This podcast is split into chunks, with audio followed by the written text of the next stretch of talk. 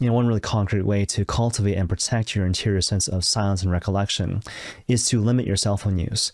And so one way to to do this is to actually pick a time each day after which you don't actually use your cell phone or you set it on do not disturb except for perhaps certain kind of emergency numbers like if your mom calls or wherever the case may be.